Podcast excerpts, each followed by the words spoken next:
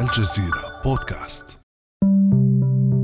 بينما كانت الولايات المتحدة منشغلة بعد أصوات الناخبين في انتخابات الرئاسة والعالم غارقا في عد ضحايا فيروس كورونا والبحث عن اللقاحات كانت الصين تعد العدة وتحشد خمس عشرة دولة معلنة عن تشكيل أكبر تكتل اقتصادي يهدف إلى إطلاق أكبر منطقة تجارة حرة في العالم.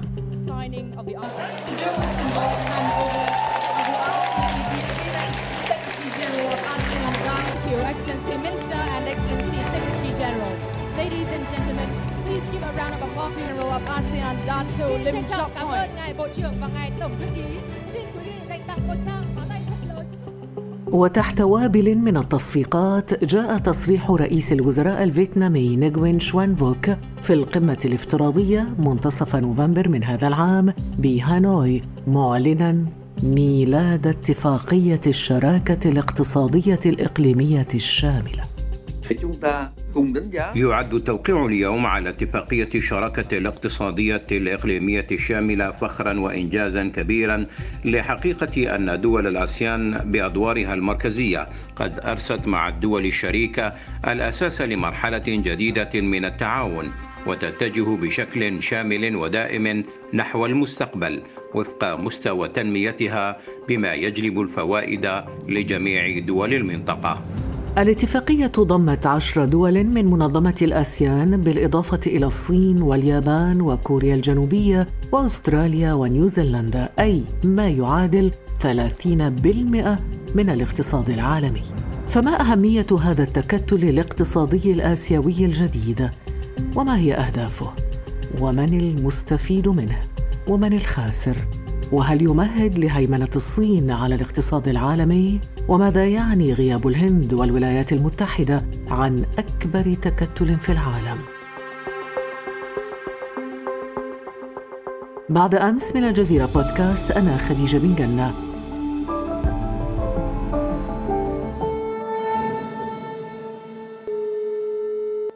أسعد اليوم باستضافة الدكتور سليمان ناصر أستاذ الاقتصاد بجامعة ورقلة من الجزائر صباحك سعيد دكتور سليمان ناصر صباح النور أخت خديجة وصباح النور للسادة المستمعين دكتور سليمان ناصر لنتعرف بداية على هذا التكتل الاقتصادي الجديد ما هو هذا التكتل؟ ما هي ملامحه؟ من هي الدول الأعضاء فيه؟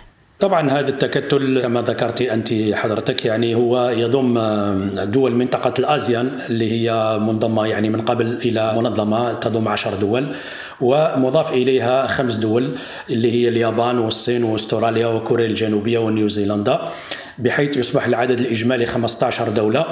بدأت المفاوضات حول تكوين هذا التكتل في آه، تقريبا سنة 2012 ولم يرى النور إلا في هذه السنة وبالضبط في 15 نوفمبر الجاري في آه، قمة هانوي. يعني هذا التكتل خلينا نقول أنه يعتبر أكبر اتفاقية تجارة حرة في العالم لأنه يمثل حوالي 30% من الاقتصاد العالمي أو من الناتج العالمي ويضم حوالي ثلث سكان العالم ويتوجه إلى حوالي 2.2 مليار مستهلك.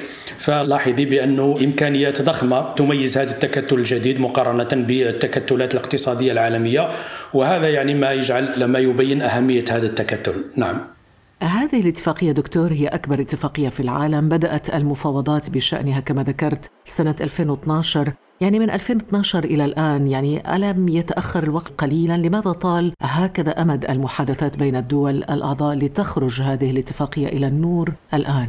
أعتقد أن السبب يعود بالدرجة الأولى إلى مشاورات داخلية ربما كثير من الدول تستشير برلماناتها كثير من الدول يعني تنظر أولا إلى الشروط ماذا تستفيد ماذا تخسر كيف تعدل قوانينها الداخلية لمسايرة هذه الاتفاقية الجديدة إلى آخره. فهذه الأمور يعني أكيد تأخذ وقت. والدليل على ذلك أن مثلا الهند يعني عندما درست هذه الاتفاقية وشروطها وماذا تستفيد وماذا تخسر إلى آخره قررت عدم الانضمام وربما يعني نعود إلى هذا الموضوع. الموضوع كمثال يعني مثال الهند. فلذلك يعني أراه شيء يعني صحيح هو هناك تأخر نسبي ولكن يعني آه، أعتقد أن كل هذه الاتحادات أو التكتلات تأخذ وقت من المشاورات لأنها عبارة عن آه، يعني هذه الناس تحترم هذه الالتزامات عندما تمضي عليها وبالتالي تلتزم بما تعاهدت عليه. لذلك يعني أراه شيء طبيعي وإن كان يعني فيه تأخر نسبي. نعم. دكتور سليمان ناصر ما الذي يميز هذا التكتل الاقتصادي والتجاري الأكبر في العالم كما وصفته؟ ما الذي يميزه عن بقية التكتلات الأخرى في العالم مثل ازيان والاتحاد الأوروبي وغيرهما من التكتلات؟ في اعتقادي أن التميز هذا التكتل الاقتصادي يعني يتميز في بعض النواحي. اولا من حيث الحجم كما ذكرنا يعني حوالي ثلث الاقتصاد العالمي حوالي ثلث السكان إلى آخره. وأيضا يعني الشيء المهم والملاحظ أن نقدر نقول أن جل الأعضاء المنضمين إلى هذا التكتل هي من الدول التي تملك اقتصاديات ناشئة التي تملك اقتصاديات تعتمد على التكنولوجيا. ويعني لما نقول تكنولوجيا ناشئة ربما يعني يبدو هذا بدرجة أكبر في دول الأزيان. لكن هناك دول أخرى متقدمة تكنولوجيا مثل الصين مثل اليابان مثل كوريا الجنوبية إلى آخره. وبالتالي نلاحظ بأن الميزة العامة لهذا التكتل هي أنها كلها دول تقريبا بين قوسين منتجة للتكنولوجيا. وهذا شيء مهم جدا ونحن نعرف أن العالم كله يتجه نحو التكنولوجيا وإلى الجيل الخامس وإلى آخره. واصلا الحرب الاقتصادية الطاحنة خلينا نقول بين الولايات المتحدة والصين يعني تقريبا لها جوانب تتعلق بالتكنولوجيا والجيل الخامس إلى آخره. فلذلك أعتقد أن هذا التكتل سوف يكون له دور كبير في إنتاج التكنولوجيا واحتكارها وتصديرها إلى الدول الأخرى إضافة طبعا إلى بقية السلع وبقية الخدمات لأنه سوف يتميز برفع الرسوم الجمركية يعني ليس رفعها تماما وإنما تخفيضها وهي أيضا دول متطورة اقتصاديا ولها حجم معتبر في التجارة العالمية. فلذلك يعني هنا تبرز أهمية أو ما يميز هذا التكتل الاقتصادي خلينا نقول الأكبر في العالم بعد يعني هشاشة أو انسحاب الولايات المتحدة من اتفاقيه التجارة الحرة للمحيط الهادي فأصبح يعني هذا التكتل في حالة قيامه ولا تجسيده آه، هو الأكبر وربما يكون الأكثر فاعلية في التجارة العالمية. هل لتوقيت أي معنى دكتور يعني توقيت إعلان عن تأسيس هذا التكتل هل برأيك له خصوصية معينة أو دلالة معينة؟ نعم التوقيت مهم جدا لأنه لا ننسى بأنه جاء مباشرة بعد الحرب الاقتصادية الكبيرة التي أسميها بين قوسين حرب استنزاف اقتصادي ما بين الولايات المتحدة والصين يعني كلما قامت الولايات المتحدة بفرض رسوم ترد عليها الصين بفرض رسوم أخرى إلى آخره. فالعالم كله يتابع هذه الحرب الاقتصادية. ولما جاءت أزمة كورونا وسببت نوع من الشلل في الاقتصاد العالمي أو نوع من الركود الكبير العالمي فهذه الاتفاقية في هذا التوقيت بالذات لتعالج عدة أشياء. اولا الدول الأعضاء كلها تقريبا من الدول المتضررة من هذه الأزمة وكلها تحقق يعني معدلات نمو سلبية باستثناء الصين التي تعافت بسرعة من هذا الوباء وبالتالي تحاول هذه الدول أن تتعافى بسرعة بهذا الانضمام. وأيضا هو رد يعني صريح وواضح وخلينا نقول بين قوسين صفعة للولايات المتحدة من طرف الصين لأن أكيد سوف تكون الصين هي المهيمنة والقائدة لهذا التكتل. طيب هي القائدة وهي القاطرة الرئيسية لهذه الاتفاقية الصين كما ذكرت هي الدولة الوحيدة التي سجلت نسبة نمو مهمة في ظل الآثار الكارثية لفيروس كورونا حيث بلغ النمو الاقتصادي الصيني في الربع الثالث من هذا العام حوالي 4.9% مع تراجع حاد في أعداد إصابات كورونا بينما ما زالت الدول الأعضاء في الاتفاقية تكافح ضد الموجة الثانية ويتأهب بعضها للثالثة مثل ما هو حال كوريا الجنوبية. توقعات أنه يعني في مع اغلاق هذه السنة سنة 2020 كل الدول الأوروبية وكل الدول في العالم بما فيها الدول المنضمة إلى هذا التكتل من المتوقع جدا أنها سوف تسجل معدلات نمو سلبية ما عدا الصين الذي سوف يستمر الذي تعافى كما قلنا مبكرا وسوف يستمر في تسجيل معدلات النمو الإيجابية. وأعتقد أنه سوف يسجل معدل نمو يتراوح ما بين 5 إلى 6% وبالتالي سوف تكون له فرصة كبيرة لقيادة هذا التكتل. نعم. في هذه الحالة هل يمكن اعتبار أن الصين هي المستفيد الأول والأكبر من وراء هذه الاتفاقية أو هذا التكتل؟ أكيد أكيد هي المستفيد الأكبر لأنه كما قلنا بحكم أن حالتها الاقتصادية يعني بدأت التعافي مبكرا وتسجل معدلات نمو إيجابية كما ذكرنا منذ قليل وكل الظروف في صالحها يعني القوة الاقتصادية الثانية في العالم بعد الولايات المتحدة والولايات المتحدة غائبة عن هذا التكتل فكل هذا يعني إضافة إلى أن الصين هذا الاتفاق يعتبر يعني امتداد لجهود أخرى قامت بها من قبل يعني والتي تسمى بطريق الحرير أو الحزام الواحد أو الطريق الواحد إلى آخره. فهذه الأشياء التي مهدت الطريق مهدت لها الصين طريق من قبل بتحضير هذه الأجواء للاتفاقية. كلها تجعلها تسيطر على هذا التكتل إضافة أنه كما قلت رد للولايات المتحدة من خلال الحرب الطاحنة بينهما لأنه نعرف أن الرئيس ترامب يتبع سياسة وهي سياسة الأنانية في الاقتصاد بحيث ينسحب من كثير من المنظمات ويرفع شعار أمريكا اولا. وهذا يعني يأتي رد من الصين لهذه خلينا نقول بين قوسين لهذه العنجهية وهذه الأنانية بحيث أن الصين تريد أن تعطي رسالة لترامب.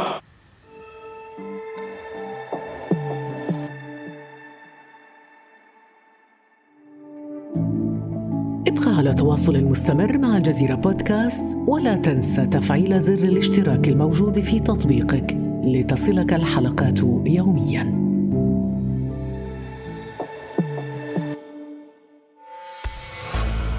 هذا يقودنا أكيد دكتور سليمان إلى الحديث عن تأثير هذا التكتل على الحرب التجارية بين الصين والولايات المتحدة الأمريكية وأنت قبل قليل وصفت هذا التكتل بأنه يشكل صفعة كبيرة للولايات المتحدة الأمريكية، طبعا هذه الحرب التجارية تأججت في عهد ترامب وقد تتواصل أيضا في عهد الرئيس المنتخب جو بايدن الذي صرح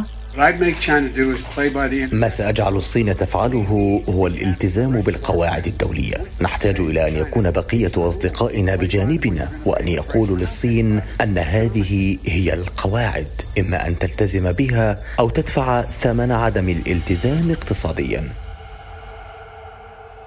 دكتور سليمان ناصر اذا هناك تأثيرات كبيرة جدا على الحرب التجارية بين الصين والولايات المتحدة الأمريكية مع ميلاد هذا التكتل الجديد أليس كذلك؟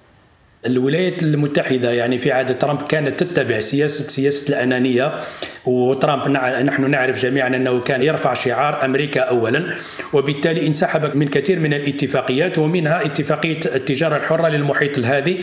بعد الانسحاب من هذا الاتفاق أصبح اتفاقا هشا. لذلك الصين تريد أن تبين للولايات المتحدة بأنني لازلت أؤمن بالعولمة ولازلت أؤمن بالعمل الجماعي ولازلت أؤمن بالانفتاح والتعاون الاقتصادي العالمي. هذه هي الرسالة التي تريد أن توصلها الصين إلى الولايات المتحدة. أما التأثير على حجم التبادل التجاري ما بين الولايات المتحدة والصين أعتقد أنه سيتأثر كثيرا. لماذا؟ لأن كما ذكرت منذ قليل يعني هذه الحرب جعلت هناك ما يسمى بالفعل ورد الفعل. كلما فرضت الولايات المتحدة رسوم جديدة تقوم الصين بفرض رسوم مماثلة. لذلك الصين عندما تتوجه الآن إلى هذا التكتل الاقتصادي بحيث تكون هناك حرية تنقل للسلاح حرية تنقل للخدمات حرية التجارة إلى آخره ورسوم جمركية أقل. أكيد أنه سوف يؤثر على حجم التبادل التجاري الكبير والكبير جدا بين عملاقين يمثلان القوة الاقتصادية والقوة الثانية في العالم. بسبب يعني يعني وهذا التأثر ولا هذا الانخفاض الذي أتوقعه في حجم المبادلة التجارية بينهما. يعني لو بسطنا الفكرة يعني الشركات الأمريكية الآن مع ظهور هذا التكتل ستواجه صعوبات كبيرة في الوصول إلى الأسواق أو في بيع منتجاتها مثلاً؟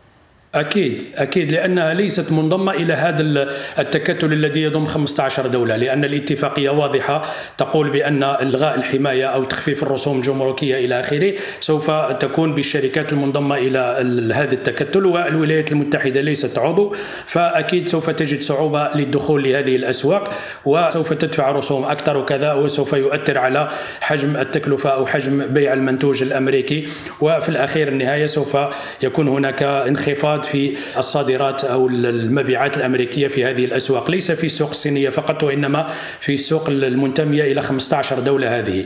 يعني أعتقد أن الولايات المتحدة سوف تتضرر إلى حد ما بنتائج هذه الاتفاقية. طالما أنها ستتضرر برأيك دكتور سليمان ناصر هل ستسعى ربما الولايات المتحدة إلى تخريب هذه الاتفاقية تعطيل هذا التكتل؟ لأنه لا يجب أن ننسى أنه دول في هذا التكتل مثل اليابان مثل كوريا الجنوبية مثل أستراليا مثلا هؤلاء حلفاء سياسيون وتاريخيون للولايات المتحدة الأمريكية. أعتقد بأن الولايات المتحدة سوف تلجأ إلى أسلوبين. الأسلوب الأول في عهد بايدن ربما تعود إلى إحياء ما يسمى بالتكتل التجارة الحرة عبر المحيط الهادي والذي أعلن الرئيس ترامب انسحابه منه في سنة 2017 يعني تقريبا بعد انتخابه كرئيس. أعتقد أن كرد فعل الولايات المتحدة سوف تسعى إلى إحياء هذا التكتل. والحاجة الثانية أشرت إليها إشارة واضحة وهي أنها تحاول أن تستغل حلفائها خاصة اليابان اليابان وأستراليا إلى آخره في اضرار بهذا التكتل.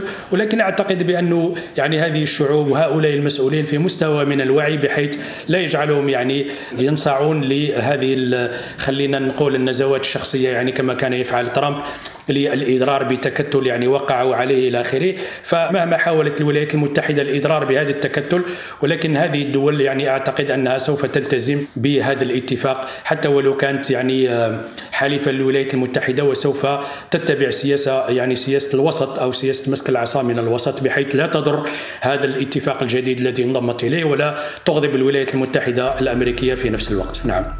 لنتحدث دكتور سليمان عن مستقبل هذا التكتل الآسيوي في ظل انسحاب الهند وغياب الولايات المتحدة الأمريكية عن هذا التكتل الاقتصادي الهام. لكن دعنا نستمع إلى ما يقوله رئيس الوزراء الفيتنامي عن غياب الهند عن هذا التكتل.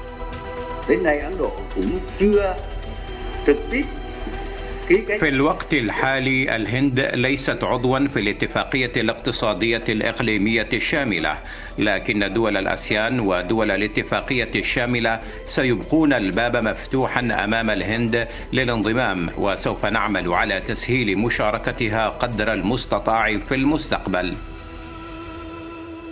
دكتور سليمان ماذا يعني غياب الهند والولايات المتحدة عن هذا التكتل؟